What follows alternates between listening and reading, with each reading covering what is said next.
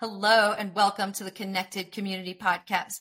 Today, my guest is Dr. Alan Mueller, and today we talk about owning our whiteness. And my gosh, what a bold statement that sounds like it is. Me being a cisgender female, white female, able bodied, Alan being a cisgender male, able bodied. Talk about privilege. And so it's about using that privilege to disrupt privilege. Alan's whole mission is using his white privilege to create and develop empathy. He has a TEDx talk called Doing the Math. How do we measure privilege? His entire company, Adaptive Challenge Consulting, is about equity, diversity, inclusion, gender, all of these things. And let's just take a minute to like put our privilege in check, our social economic privilege, the color of our skin, our sexual orientation. And then also, are we opening our eyes to other perspective? Are we reading books? by authors of different colors, of different sexual orientations and different perspectives? Are we watching movies? Are we hanging out and gathering in places where there's diversity? And so it really just lets us take a look at where we are and how can we use our privilege to make this world a better place. This is an awesome topic. Alan is a little bit of a comedian, and so it's just fun, engaging. I really, really enjoy this conversation. Um, I want to thank you so much for being here, and please take a moment to give us a like, share, and subscribe. And let's just dive on in for today's episode.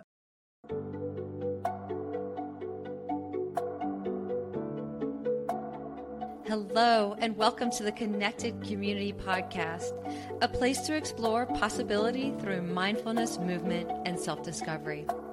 Our intention is to deliver insight and inspiration while fostering conversations that are genuine, unfiltered, and deeply human. We hope you will enjoy today's episode.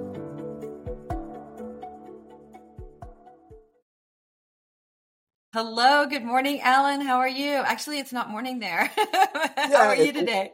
I'm great, great. A little bit of a time difference, but I am very good. Yeah. Well, yeah. thank you so much for joining me today on the Connected Community podcast. I'm so happy to be chatting with you. I'm thrilled to be here. This is going to be a great conversation. Yeah. So, one of the things that you're passionate about is using your privilege, leveraging your privilege to help develop more empathy. And so, I'd love to know a little bit about what that means to you. Yeah. Uh, and so, for your viewers listening that don't see me, I'm a white guy. Uh, and for the viewers uh, who do see me, do not adjust your screen. I am I am white. Um, and so, you know, as a white man who's also cisgender, and if, if your audience is, is unfamiliar with that term, it means that when I was born, the doctor was like, it's a boy. And they happened to guess right in my case. So good for them. Uh, but that's not the case for everybody. Um, I, have lived in the U.S. my entire life. I'm the child of an immigrant, but I've lived here my whole life. And, you know, everything in the U.S. is, is very much built around my comfort and my convenience. Mm-hmm. And, um, you know, um, even though I think that I, am appreciative of the progress we are making, uh, there's still so many unfulfilled promises. And so one of the questions is, how do I be white and be the best white person I can? How do I take things that are privileges I didn't earn and put them on the line for those who don't have that unearned privilege? How can I sort of use privilege to disrupt privilege, if that makes sense? Yeah. Um, but it's a journey. It's it's there's no there's no easy answer. I, it's not. I I don't know that I could have a book about how to do this. It's it's everyday little decisions. It's um, am I reading books by by Black and Latine authors? Am I um, listening to to queer and trans voices when it's you know? Um, am I just you know listening to differently abled people and and in ways that can honor them? And am I absorbing that knowledge and that perspective and trying, trying to develop better understandings? Mm-hmm. Um, and you know, uh, each time you try, you know, I, I'm never going to understand it, but that doesn't mean I shouldn't keep trying. And the keep yeah. the the the ability and the willingness to keep trying, even though I know always fail, is part of sort of what they call the growth mindset, right? It's it's look, it, it's not everything is about succeeding at the goal. I am never going to understand, for example, the life of a trans black woman. Right. I'm never going to really understand that life, but that doesn't mean I shouldn't spend mental energy reading work by people in that community and, and watching media that they've developed and, and just listening, you know? Yeah. What initially sparked this interest and passion for you? Was there something that happened? Did a light bulb go on one day for you? You know, I don't know. There, there were a series of events. I mentioned I'm the child of an immigrant, and um, uh, my father is from Germany, and lost uh, a lot of family in World War II. And one thing I remember as a youth was he sort of tried to shield me from a lot of, of U.S. movies because in the 70s and 80s when I was growing up, U.S. films, Germans were always the villains.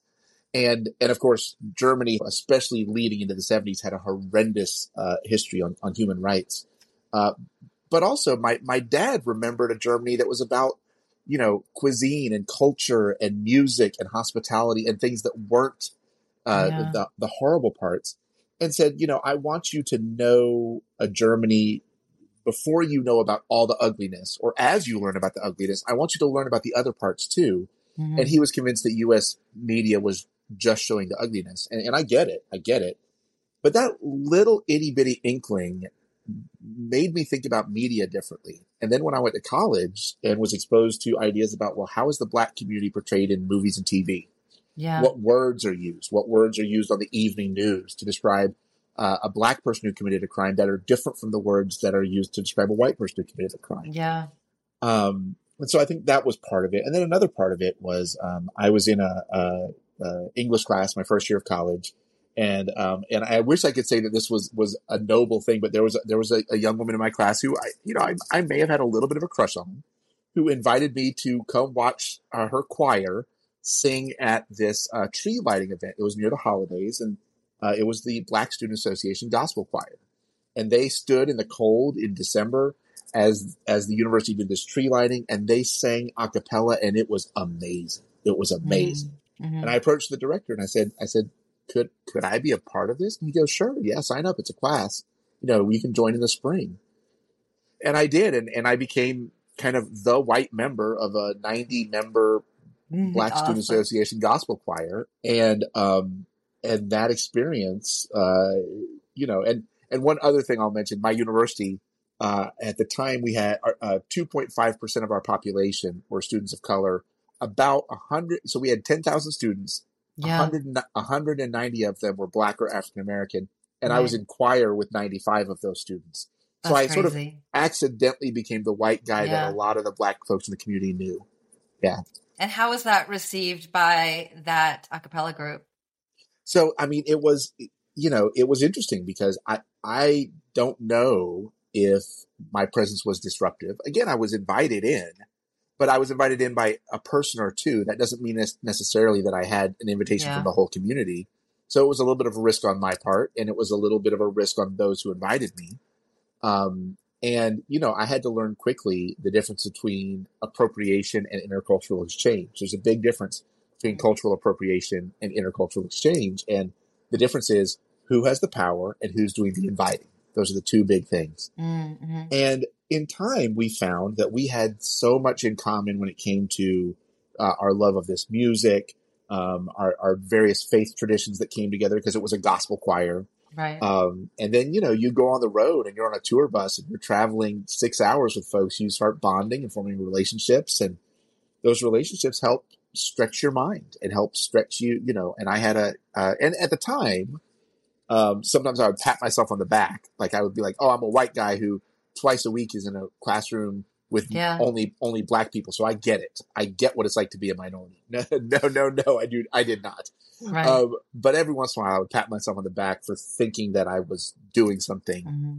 And, uh, and I learned from that and, and grew from that. Um, and because it doesn't matter if I'm in a room. It doesn't matter if I work at a historically black college, if I'm in a room of, of all Latino people or all black people. The power structure of the U.S. is still so, so, so white, right? Congress, Fortune 500 CEOs, university presidents, like it's, the power structure is still so, so white that mm. um, I don't want to trick myself into thinking that I really yeah. kind of get it because I, I don't.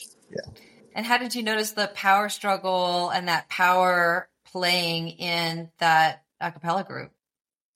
I, I mean, so again, I was invited by a member to sort of come check them out.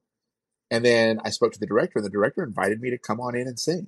Mm-hmm. And and so you know, it, there was I think my perception is there was a little bit of uh, because that director had invited me. There was a little bit of wait and see. Yeah. uh, on on behalf of that community. Uh, and then two, you know, one of the questions is, can he sing? Is he going to mess things up? Like, like in other words, Right. you know, there were other reasons that the group was there. But I also recognize now that at that university, all black spaces were very rare.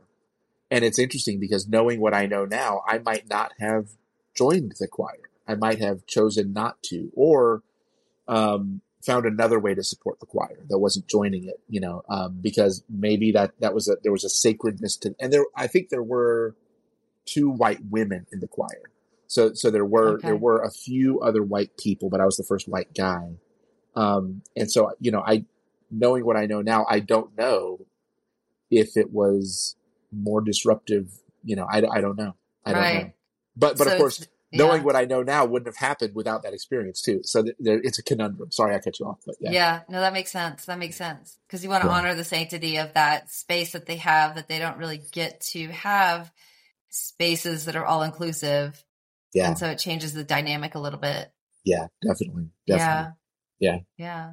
And so let's talk a little bit about your work and, and what you're doing with your work because you're, you know, building emotional intelligence in other people's lives and educating and working with, um, you know, gender and equity and diversity and inclusion and, and, um, honoring, you know, all the different, um, just navigating just a bunch of different paths for people. And so, and, and opening people's eyes to that. So how do you go about doing that?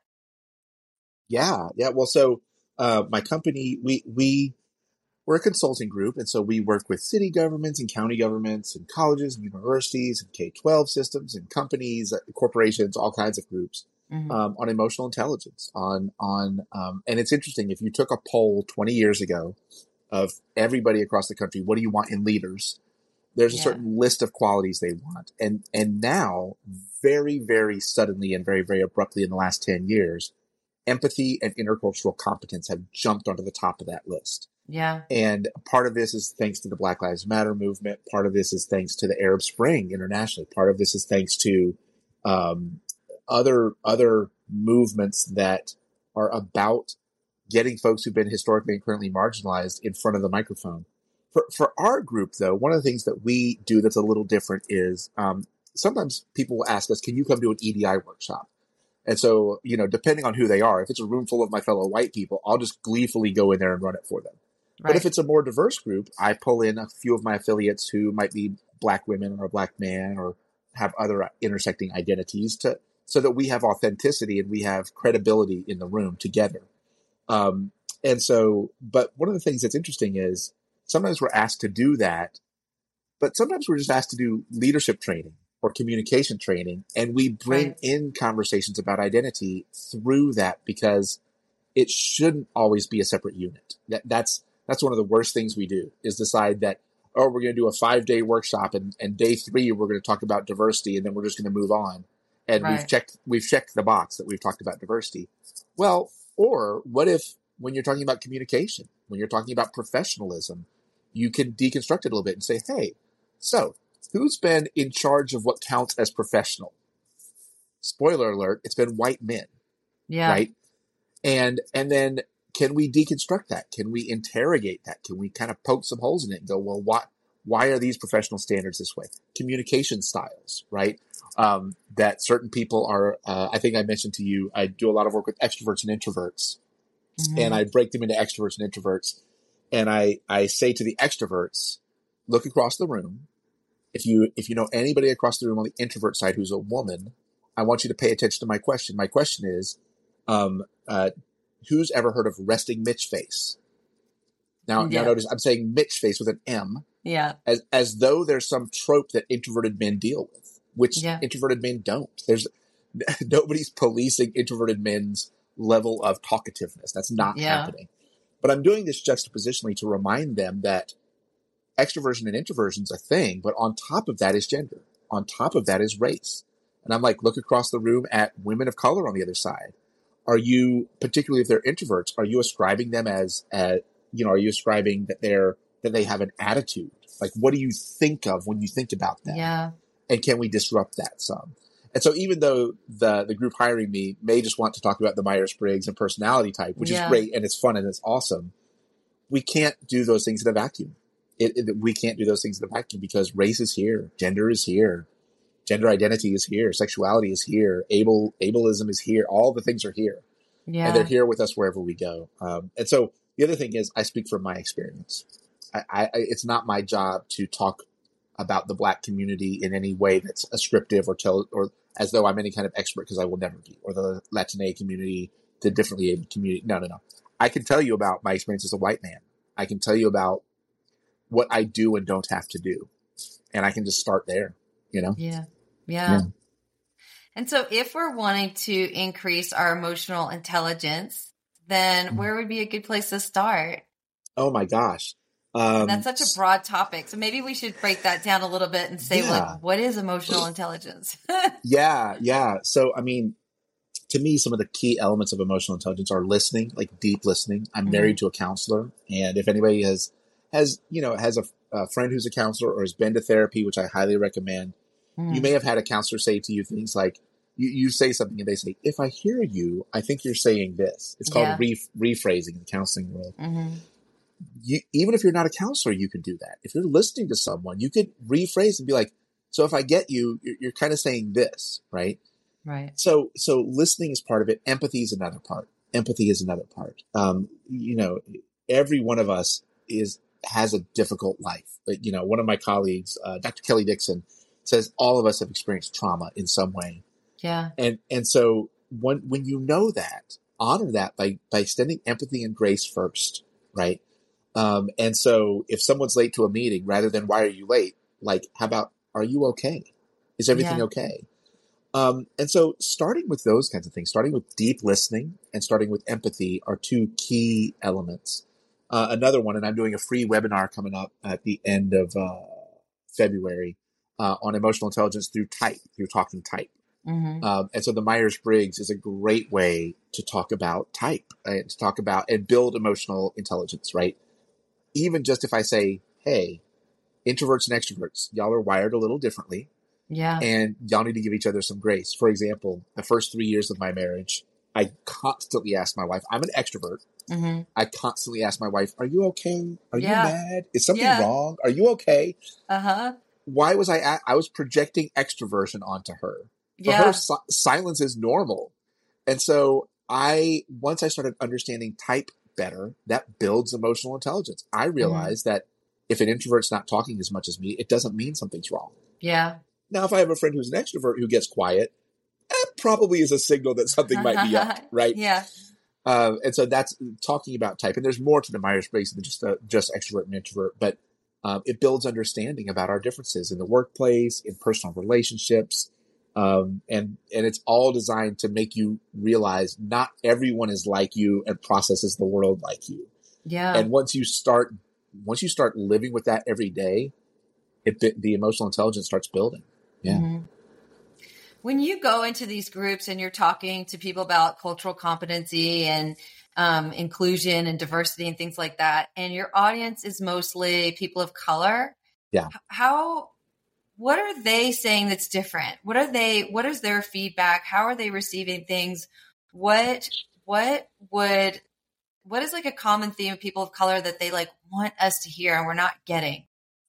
Yeah. So one of the things is sometimes it's sort of jarring, but I think generally in a positive way to hear a white man talk about his whiteness and his maleness in real terms and, and Yeah. the ways that, that my whiteness and my maleness, um, uh, show up for me in my life. Mhm. And so, first of all, I think that's a little bit jarring. Second of all, um, there's a you know I was I was raised by white people, and and it's so interesting because my parents, uh, you know, uh, if they if we had a new neighbor in the neighborhood and they were like, oh well, you know that that family just moved in, oh, and they're black, Mhm. and I would say, why are you whispering? Like like you know, uh, similarly they'd be like, oh well, you know the woman who moved in down the street, I think she's G A Y, and I'm like, I Yeah. know how to spell Yeah. and, yeah. and and it's okay. And so I think that um and part of this is from my my workshops, but part of this is through other intercultural experiences I've I've had the privilege to to be a part of, is that um white people in my experience are acculturated for politeness first and realness second Mhm. and um and especially when talking about race or sexuality or religion or politics, politeness first. And that's a function of privilege that I can talk about race and, and make it have to be polite. Um, I've seen many white commentators, especially around MLK Day, talk about how Martin Luther King Jr. would never have been part of the Black Lives Matter protest. And I'm like, clearly you have not read the letters from a Birmingham jail. Clearly mm-hmm. you watched, you watched 60 seconds of I Have a Dream, felt war- felt warm and felt felt warm and fuzzy about it, you know, yeah. children holding hands or whatever, and just stopped after that. I'm like, yeah. King was calling for reparations. King was yeah. calling for uh, uh, labor rights. King was calling for a war on poverty, and and so you know the the warm and fuzzy one that I see every MLK day. I'm always I, I'm constantly I'm like, dear fellow white people, here's a copy of it's eight pages, the letters from a Birmingham jail. It'll take you ten minutes. Mm-hmm. You want to be a slightly better white person tomorrow than you were today. Don't post a cute meme of MLK with I have a dream. Instead, spend 10 minutes reading these six pages. Just just read the pages. Yeah. Um, and so I think that um, that there's a there's a realness that white people don't do as much because we're acculturated into politeness and because society's built around us. In other words, uh, there's there's not a reason to bring race up because white is the default when it comes to how Congress thinks and how corporations think and whatever. Yeah. It's the default. So why would we have to talk about it? Yeah. And so the, so the, the key is my fellow white people have to get comfortable being uncomfortable. Have to. It's time. It's way past time mm-hmm. to be comfortable with discomfort. Um, yeah. The other hard part though, when I'm working with a group that's, that's racially diverse, where there are a lot of white people in the room and a lot of black people or Latina people or Asian people is do, doing what I call dual centering. And it's, it's hard work. And dual centering means there's a level of basic 101 stuff that white people need to catch up on. Yeah. And I don't want to waste the time of, of the people of color in the room. Yeah. They, they, they've been through 10, course 101, course 301, course, you know, they're, yeah. they're in, in the grad school level of understanding how racism operates in the U.S. And even though my fellow white people invented and uphold racism, we always seem a little bit confused on how it works, right? It's like, yeah. how does racism actually operate? I'm like, yeah, we, no, we made, we created it, yeah, and we and we keep it going. So we we know how it operates, but it's it's the discomfort thing. And so, um, as a, a part time improv comedian, one of the things I have found is that in those those spaces, if I can do a little bit of the 101 for the white people that need to catch up yeah. and simultaneously drop some coded language and breadcrumbs for uh, people of color in the room to keep them a little entertained at least while I'm pulling up my fellow white people. Yeah. That helps bridge, if I can, that helps bridge the gap a little bit. In other words, I, there's ve- there's almost nothing I could teach the black community about racism. I can't. I, that's not my job. I can't. Yeah. But but what I can do is maybe um, uh, show some solidarity as I'm trying to bring my fellow white people up. You know, mm-hmm. yeah. And then and then oh, and sorry, and then engage those those communities of color on other uh, uh, privileged identities we might share. You know, uh, we might all be able-bodied. We might be all cisgendered, and I can say if you share cisgenderedness with me, whether you're yeah. black, you're Latina, you're Asian, you're white, if you share that with me, I can I can push. I can be like, hey, my fellow cisgender people, let's talk about working on transphobia. And so that's one of the things where I'm not necessarily wasting the time of the people of color in the room because there are other ways that they may have privilege as well. Yeah. Right. That makes sense. What What are some of the 101 things? Oh my gosh! Um, so just just uh, you know the real history of the U.S. Um, you know, history was written by you know what's the phrase? History is written by the victors. Um, that, for example, you know, people are like 9/11 was the was the worst um, single loss of life event on U.S. soil. If if one thinks that, I would recommend that you read about the Tulsa the Tulsa, Oklahoma bombings, mm-hmm. where the United States government bombed Black Wall Street. And if and if your listenership doesn't know what Black Wall Street is, there were two pretty prominent Black Wall Streets. One of them was in Tulsa, Oklahoma, mm-hmm. where Black folks had had brought a lot of wealth together, and the other was in Durham, North Carolina, which is not too far from where I am. And in the in the case of Tulsa, uh, the Black Wall Street was violently firebombed by by the United States. Read up on it. Go Google mm-hmm. it. Yeah. Um, in the case of Durham, it was a much more polite version of racism, where white legislature, right, white legislators uh, zoned out Black Wall Street by adding a highway here and changing a neighborhood's per- zoning purposes there, and that yeah. kind of thing to sort of sort of politely enact racism, which doesn't make it any. I mean, it it didn't cost lives, but it cost livelihoods, right? Right. And so, reading up on on Black Wall Street, for example, um, reading the work of James Baldwin, James Baldwin, uh, who was a black man. There's actually going to be a, there's going to be a movie soon, or maybe it's already out, uh, featuring. Oh my gosh, um, he, he's like he's like a, a award winning actor who I think is on uh, like one of the uh, one of the shows that features drag culture uh, who, and his name is escaping me right now, but um, uh, uh, and just goes to these, and so he's going to be playing James Baldwin. And if your audience doesn't know James Baldwin, mm-hmm. he he lived in the U.S. and then moved to France, and just and came back and talked about his experience as a black person in the U.S. and then a black person in France, and how radically different they were. Yeah. How radically. And one of his famous quotes, and I'm gonna I'm gonna say I'm gonna paraphrase it because I'm not gonna get it exactly mm. right, but um, he said something like, we can disagree and still love each other unless our disagreement is rooted in your belief that I shouldn't exist. Yeah. And and and it's like it's like wow. Wow. You know, I so many groups I work with that, you know, when we do shared expectations, we're like, well, what do we expect of each other while we're doing the 2-hour workshop? Oh, we should respect each other. We should appreciate difference. We should we we establish like what do we expect of each other? And sometimes they'll say respect and I'll say that's great and sometimes they'll say honesty, and I'm like, yes, honesty. But you could say something that's honest and is anti-Semitic or racist yeah. or yeah. homophobic or transphobic, and that's honest. But I'm going to put a little asterisk and say honesty within the context of everyone in this room deserves human dignity. Period. Yeah. And that's sort of what James Baldwin is saying. He's saying we can disagree on school funding and where to build roads and other issues of government. Yeah. As long as that disagreement is not rooted in your belief that my people, whoever my people are, shouldn't exist.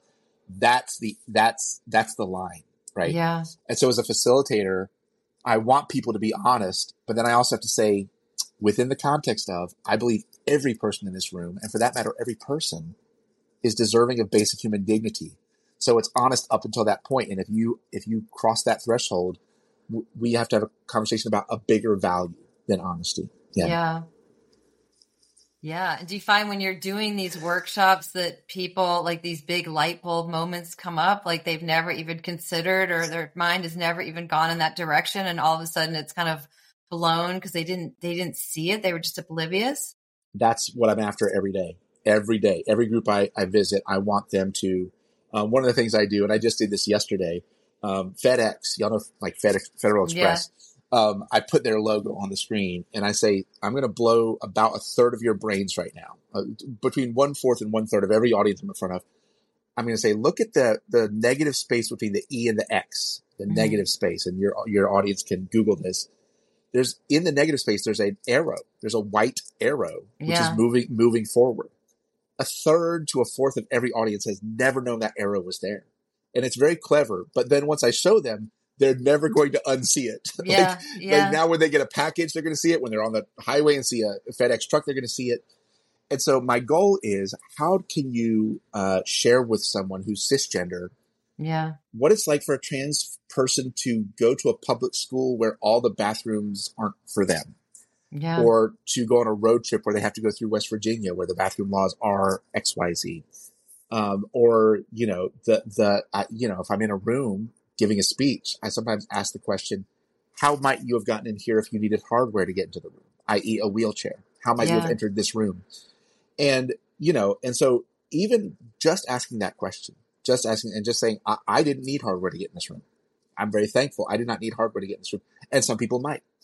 And, and that I, I, there were, there was a minute I did not have to spend entering this room today looking for a route that had a ramp. There was, I, I and so if I think about every room I've ever walked in, how many minutes do I have, friend?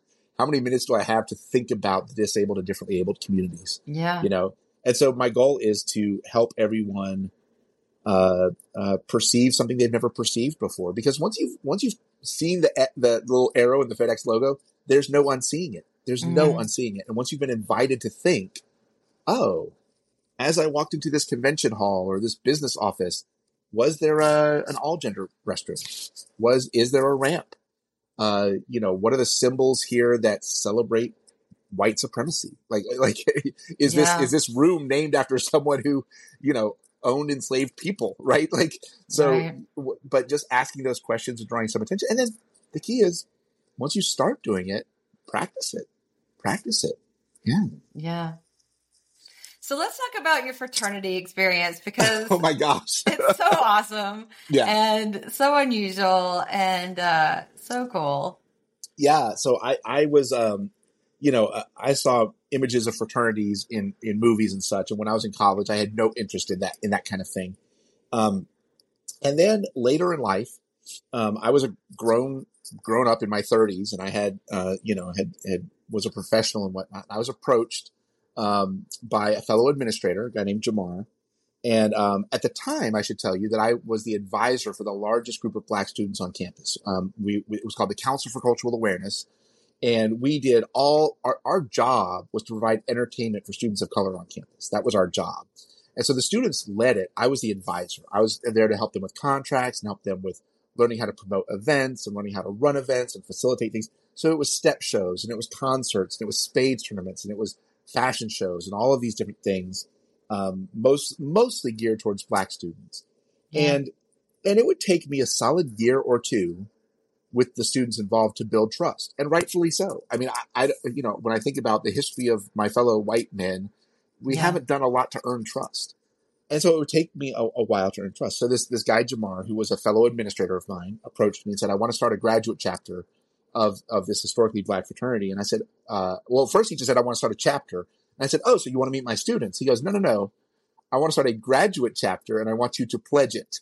Mm-hmm. And I said, I said, um, well, first of all, and I'm pointing at my face. I'm like, did you catch that? I, I'm, I'm going to be white the rest of my life. Like this spoilers. Like it's, I'm terminally Caucasian. Like it's, it's yeah. forevermore. Right.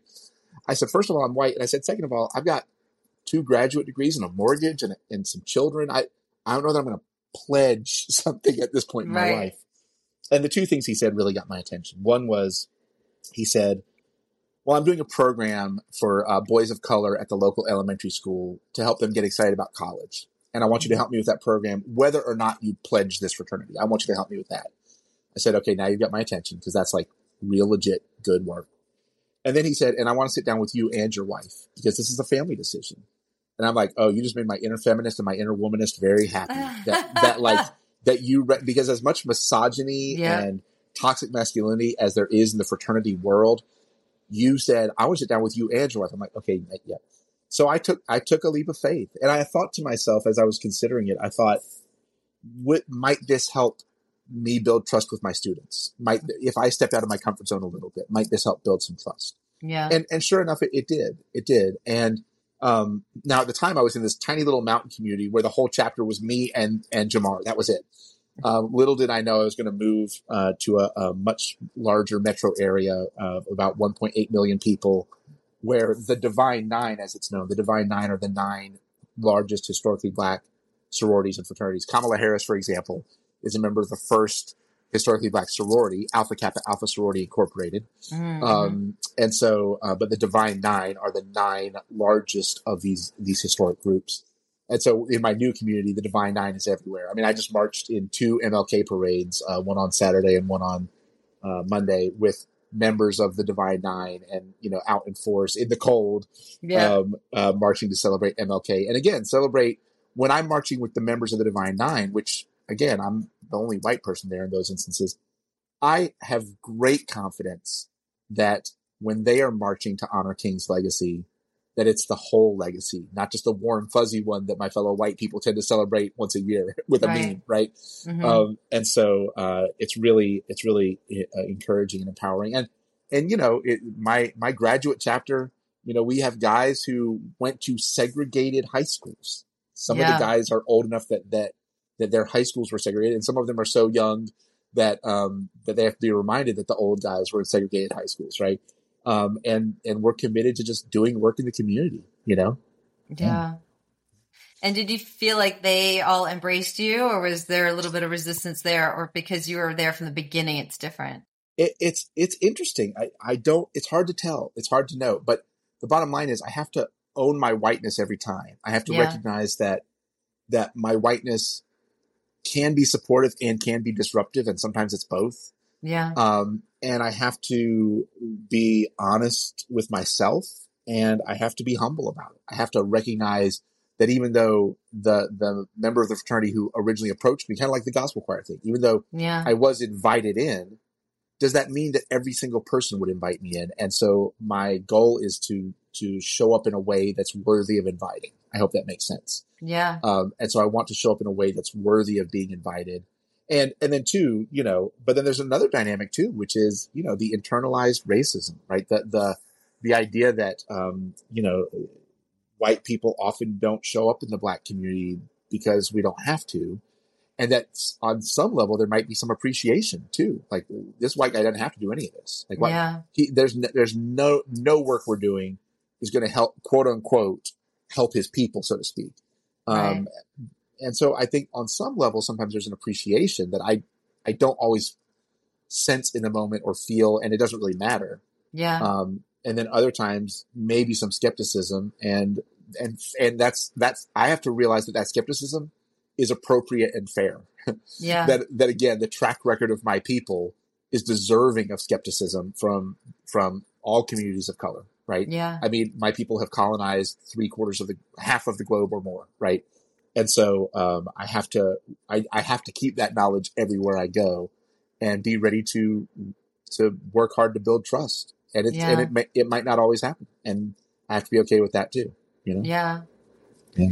Yeah, I shared this with you a little bit before that um, when I was in Arizona, I worked on the Gila River Indian Reservation, and yeah, um, I was a social worker, and I really intentionally chose to go on the Indian Reservation because I thought it would be like a really cool, unique experience. Um, and so it was a 30 mile trek every day to work. I went into the reservation, and um, it took the I think it took the patients six months before they would speak to me, and the staff, it took them a year.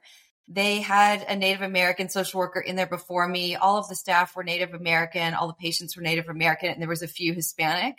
And yeah. when I came in, literally, um, I would sit down in front of somebody's dialysis chair and they, they're stuck in the chair. They can't get out of their chair. And they would turn their whole body away from me and they just didn't want to have anything to do with me.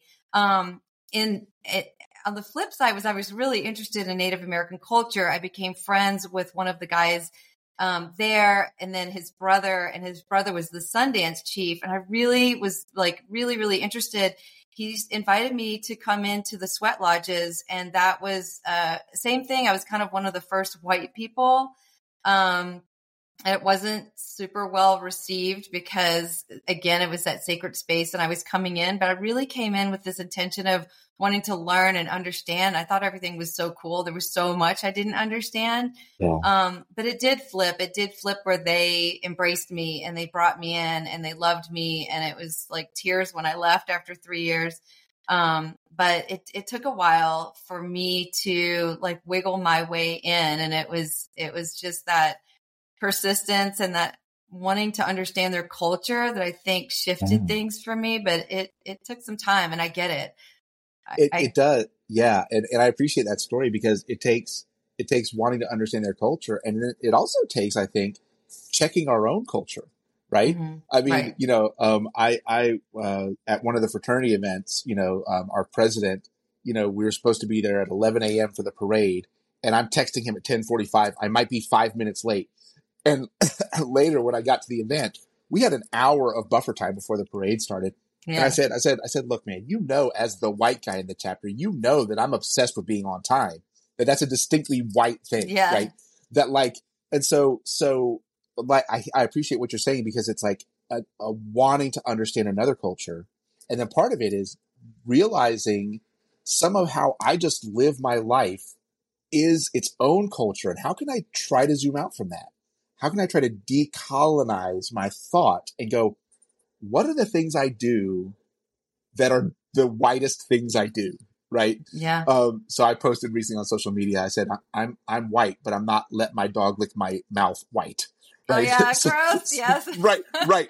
And so, you know, um, I'm not like uh, my dog has a sweater and I drink soy lattes white, right? So there's there's there was this great thing on Twitter about ten years, nine years ago, called "Black People Ask White People Anything" and "White People Ask Black People Anything," and it was the coolest thing ever. And I'm not even really big on Twitter, uh, but I saw some of these things, and like one of them was like a black person saying. Dear white people, why did you colonize half the planet searching for spices and you don't use spices on your food? Yeah. and I'm yeah. like, I'm like, yeah. And so I think what you're saying is, you know, the as as a white person or as a person with any kind of privilege, if you're seeking to understand another culture, part mm-hmm. of the other part of that bargain that I think is important is how do you understand your end of that culture, your your sort of up the the flip side of that that is your culture, and how do you try to suspend it a little bit, or how do you try to interrogate it or challenge it in your mind, like, oh, am I doing this because I'm a because I'm white? Is this a, is this a distinctly white thing? yeah. and and because whiteness is sort of because of the way the US is built is just the norm and then everything else any minoritized group is the exception Yeah. but but what if I did go why why are my people so obsessed with being on time where did that come from right It- Mhm. tra- trains I think it came from trains Yeah. um, and, and white people developing train technology or whatever. And so we're like, well, we better get stopwatches. And uh, like my dad's German, so the Germans are extra. Yeah, yeah, we, we need to be on time. Yeah, you know. and so, so like, you know, there's, there's under cultural humility is what we call it, but it's Yeah. going, it's going, my whole life is soaked in culture. And until I realize that my life is part of cultures and can try and probably fail for a while to zoom out from that, that's part of what it takes to yeah. to more more fully enter an intercultural space. Owning Yeah. my my maleness, owning my whiteness, owning like when I'm in a dark parking lot at night and I see a woman in the parking lot and we're the only two people, I walk away. I walk away because I understand on some level that she probably all of her life has been told keep your keys in your hands because you know and and I'm like I'm like I'm going to walk the opposite direction. I'm going to wait 2 minutes for her to get to her car, then I will walk to my car. Yeah. Is that going to take me two extra minutes? Sure. Has she spent a minute in every dark parking lot she's ever been in her whole life digging out her keys? Yes. So do I owe that time back? Yes, I do. Yeah. And so me owning my maleness is is part of it. Me owning my whiteness, me owning my cisgenderedness is part of it. yeah. And so I think that's that's the key. And and clearly that community I think probably recognized that you were owning your own stuff. Right. Yeah. Maybe maybe not in, in the same words I'm talking about, but right. but in a way that was like, oh yeah, yeah, okay, well now now there's tears, right? And so that's a Yeah. an important part for anybody who has privilege is to recognize that you have cultures that are part. Yeah, I mean, I think the thing that I learned with the Native American, um, at least that tribe that I was working with, was Mm. um, there was such incidents of diabetes. Um, it was so it was so bad, and then and and initially I was like, oh my gosh, their diet is so bad. And then I look at it, I'm like, we took all their land. They don't have any land. The land they have is crap. They can't grow stuff on it. They're, the closest store really is like 30 minutes away. It's kind of outside of their price budget. Not only that, the trek. And then I would say so many of them sat on their couch at night and they were worried like that bullets were going to come through the window. And sometimes they would watch TV on the floor.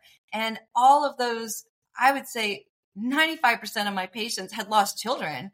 Yeah. And when I say lost children, it was something violent. Like it was like they got run over by a tractor or they got hit in a in a car. Like it was all of these pretty violent things. And um, nothing was simple about about their existence. And not only that, they were always having to fight for every little piece of land or every little piece of service that they they needed. Yeah. Um, and so, yeah, of course, they did trust me as a white girl coming in. I was pretty young, and and Yeah. you know, and um, and I didn't understand the level of hardship that they deal with every single day. Just resources, just all resources, and then um, the oppression and being stuck on that horrible land. it's it's huge. And I mean, you know, there, a few things you said that that resonate with me. One of them is about about socioeconomic privilege, right? Um, the community where I live, I can get to, I'm going to say six different grocery stores within 10 minutes. Mhm. six different grocery stores within 10 minutes. if I drive across the red line, and for your listeners um, who remember, I said the thing about reading James Baldwin. Another thing is look at the history of redlining. There's a great video. Um, Adam ruins everything. He's a comedian, Yeah. and it was a series on TBS and the web. Adam ruins everything. Redlining edition. Look it up. It also features Nikole Hannah-Jones, who's a, a Pulitzer Prize winning writer, uh, talking about redlining. But redlining was when formal segregation ended yeah. ba- banks still had maps and they had a red line. And on one side of the red line were good mortgage uh, uh, bets, and on the other side of the line were bad mortgage bets. Uh, and coincidentally, the the risky mortgage bets were on, in the black neighborhoods, and the the good Yeah. mortgage bets were in the white neighborhood. When I go across what was the historic red line in my city, uh, suddenly on the other side of the red line, I think the whole city over there, I think there's three grocery stores. And on my side of the red line, I'm going to guess probably 35 grocery stores. Yeah. And it's, it's shocking. And so, so being poor is expensive. And so because the, the opportunity cost, the, again, think of every time I go to the grocery store, I don't have to think about a one hour round trip. I don't have to think about it. yeah. And there are communities for every time they want to go to a grocery store, they've got to think, they've got to factor in an hour round trip. What could you, how could you otherwise use an hour to earn money? How could you otherwise use an hour to build your community up? How could you otherwise use that hour? Yeah. And so, um, and then two, with the native community, you know, and this is something that, that I had to learn over time, um, is that, is that the, the native community, even though in the U.S. they have been racialized, in other words, you'll see checklists where it's like, oh, what's your race? Are you black? Are you Latino? Are you Native American? Mhm. Native Americans are there. There is a lot of, of members of the Native American community are like, we are not a race. We are sovereign nations Yeah. and you're calling us a race because that's what white people have decided to do because y'all like to label things. But we are a sovereign nation with national sovereignty that you're violating treaties on right now. And so th- there's a recasting to me. Um, some groups I go to do what's called a land acknowledgement where, and I would encourage your listeners to get on Google and particularly if you're not native, um, uh, to Google whose land are you on? Yeah. whose land are you on? I, I live on the ancestral home of the Catawba. Um, and east of me is the ancestral and, and current home of the Cherokee. Um, the, in North Carolina, we also have the Siouan. We have the Lumbee as well. And the Lumbee are, are a fascinating nation because, uh, uh, freed Africans and native folks, uh, joined to get be, it. There, there were, there was a part of the black diaspora ended up within this nation as well. Um, and so, um, understanding whose land whose land am I on, and Yeah. but more important than that, the land acknowledgement. Sometimes I'm at a conference and somebody will say, "Well, now that we're in Toronto, I want to acknowledge that this is the ancestral home of this nation or this tribe." But the other piece of the puzzle is, besides just putting in a, a slide on your slideshow and saying, "I acknowledge this," Yeah. how can you live as an uninvited guest? How can we live as uninvited guests, right? Um, and and I realized that Catawba never invited me here; they didn't. I was Yeah. not invited. Yeah. Um, and so how can I live as an uninvited guest who, whose presence came with violence, you know? Yeah. Yeah. So what are it like on an individual level? If we work with, say, we're um, a white male or female, we work with people of color. Uh-huh. Yeah. We want to evolve those relationships. Mm-hmm. Um, but there's a little, there's a few barriers that we need to cross in order to do that. How, like, what advice do you have? Like, how do we go about doing that? What's the best way to do that? What are some things that we don't want to do that are like really offensive? Um, you know, that we want to avoid where we, we really go in with the best of intentions Yeah. and we want to break down those barriers, but we don't know where to start. We don't know what to do. Yeah, yeah.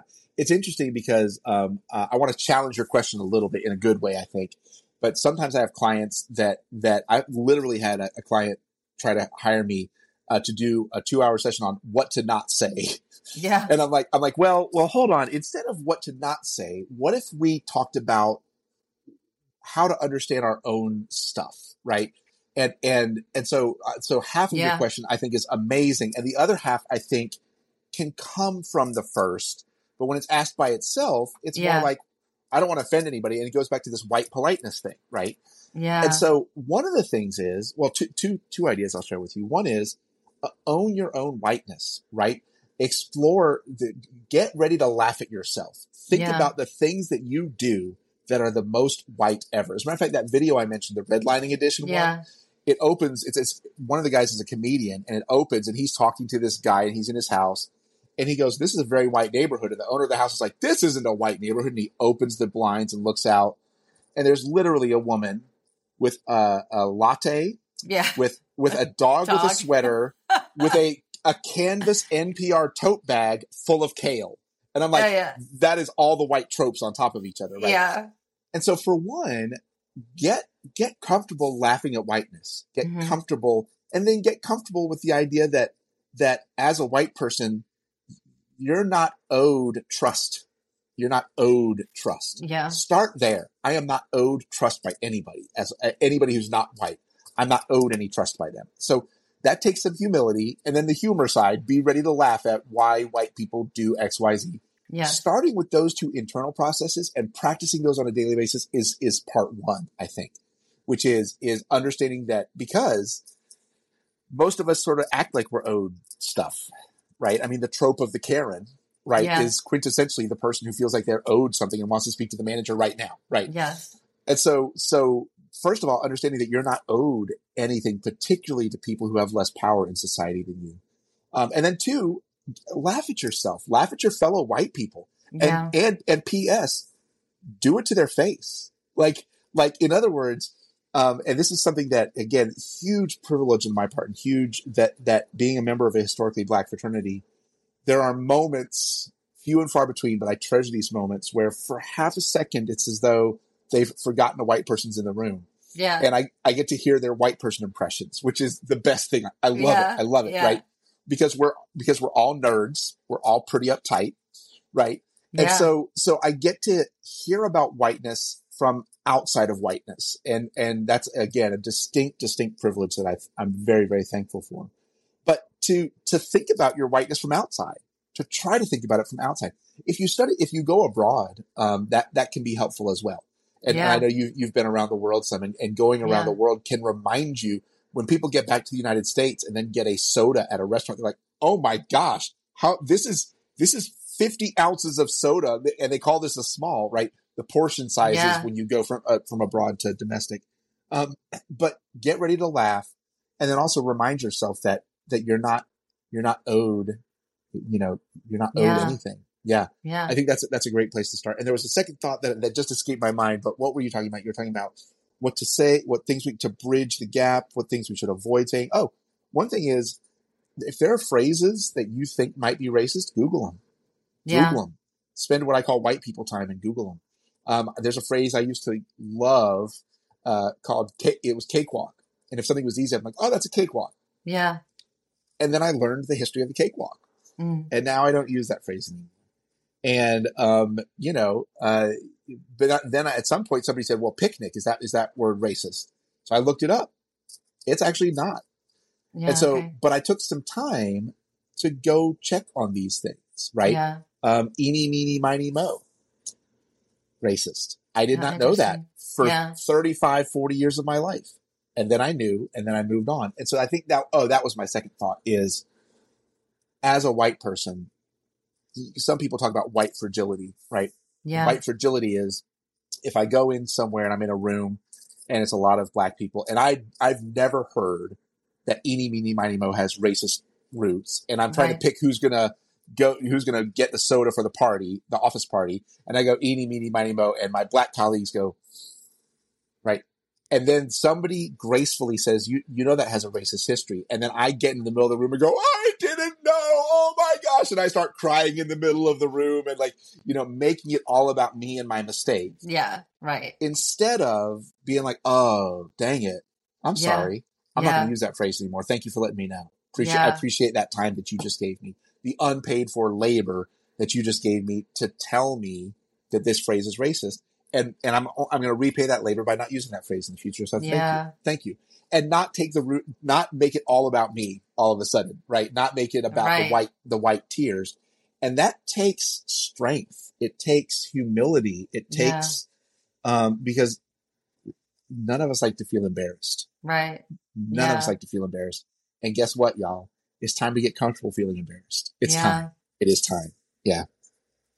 I think the thing that helped me the most was I did, I took two years. I mean, talk about privilege. I took two years. I traveled the world. I, I went with a backpack on a really low budget.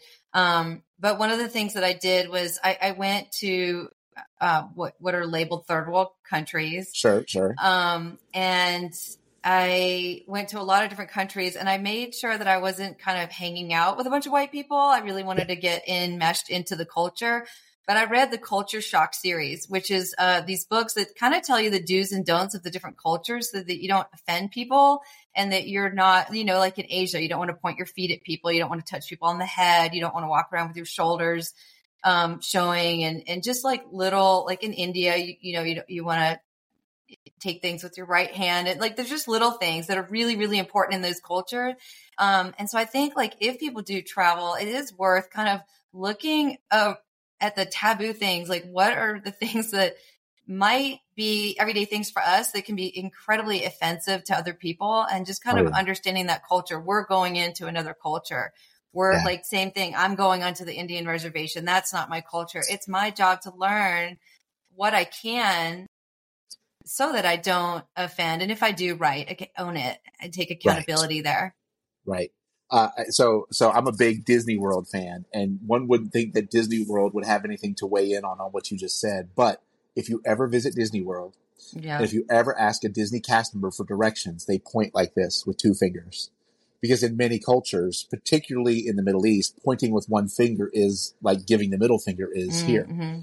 Right. Uh, in, in in India, and if you spent some time in India, you probably yeah. know that that in the U.S., if you disagree with something, you go like this. Same, know, so same in India for disagreement, but for yeah. agree for for agreement in yeah. much of the Western Hemisphere, agreement is this. Yes, yes. But agreement in India is this. Yes. It's side to side, right? Um, and so understanding that it, it it takes it because it's so instinctive, right? So you know, um, yeah. but understanding you know that the hand on the heart uh, in some more traditional Arab uh, spaces and and the different things. And and but but like you said pick up a book read about it some. If someone from another culture has given you time to share something about that culture thank them for that because they didn't have to do that right? Yeah. Um, one of the reasons i do what i do is because uh, growing up i was exhausted by seeing my black classmates asked to teach everyone about racism. I was just going to ask you about that yeah, or my gay classmates being mm-hmm. asked to teach everybody about homophobia or whatever. Mm-hmm. And I'm like, I'm like, my people invented homophobia and racism and misogyny and, and, and.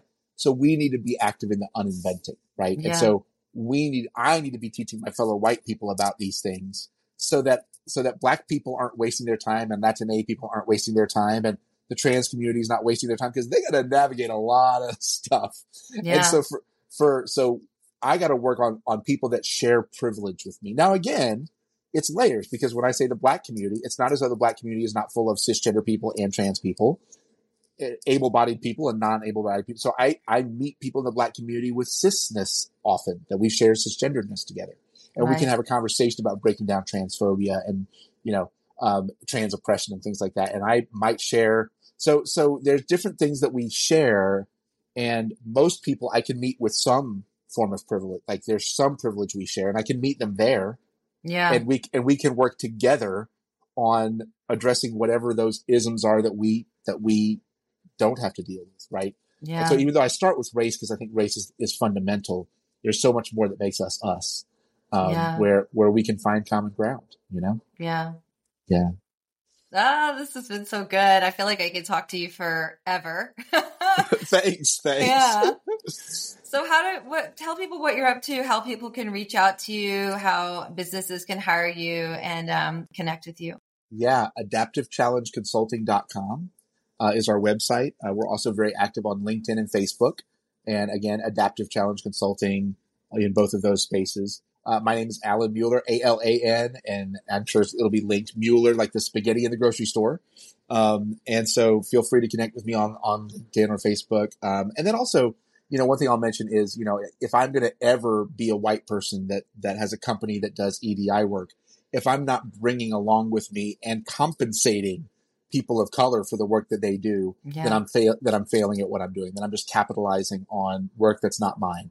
Uh, and I've had amazing, amazing, in particular for me, black elders and black queer elders who have taken much more time with me than I deserve to teach me up.